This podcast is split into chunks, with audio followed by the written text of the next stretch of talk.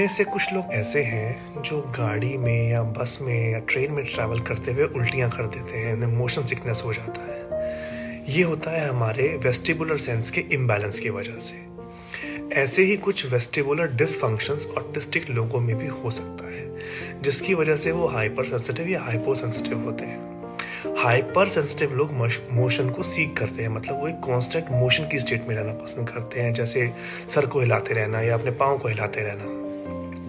या फिर merry go round या स्विंग पर बैठकर बहुत देर तक झूलना। हाइपो सेंसिटिव लोग इसके ठीक उल्टा मोशन को अवॉइड करते हैं। वो लोग एक स्टेशनरी सिचुएशन में रहना पसंद करते हैं। इतना कि लिफ्ट या एलिवेटर्स को भी अवॉइड करना और इस्तेमाल करना पड़े तो उसमें बैठ जाना।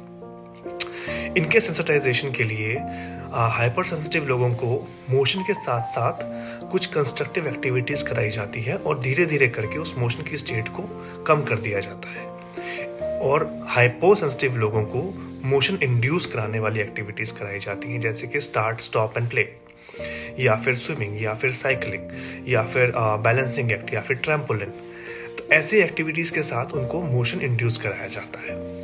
अब आप ये सोचिए, हम में से बहुत से लोग हैं जो लेटे लेटे अपने पाँव हिलाते रहते हैं या फिर जिन्हें बहुत फैसिनेटिंग लगता है ऐसे मैरी गो राउंड या झूले। कॉमन है।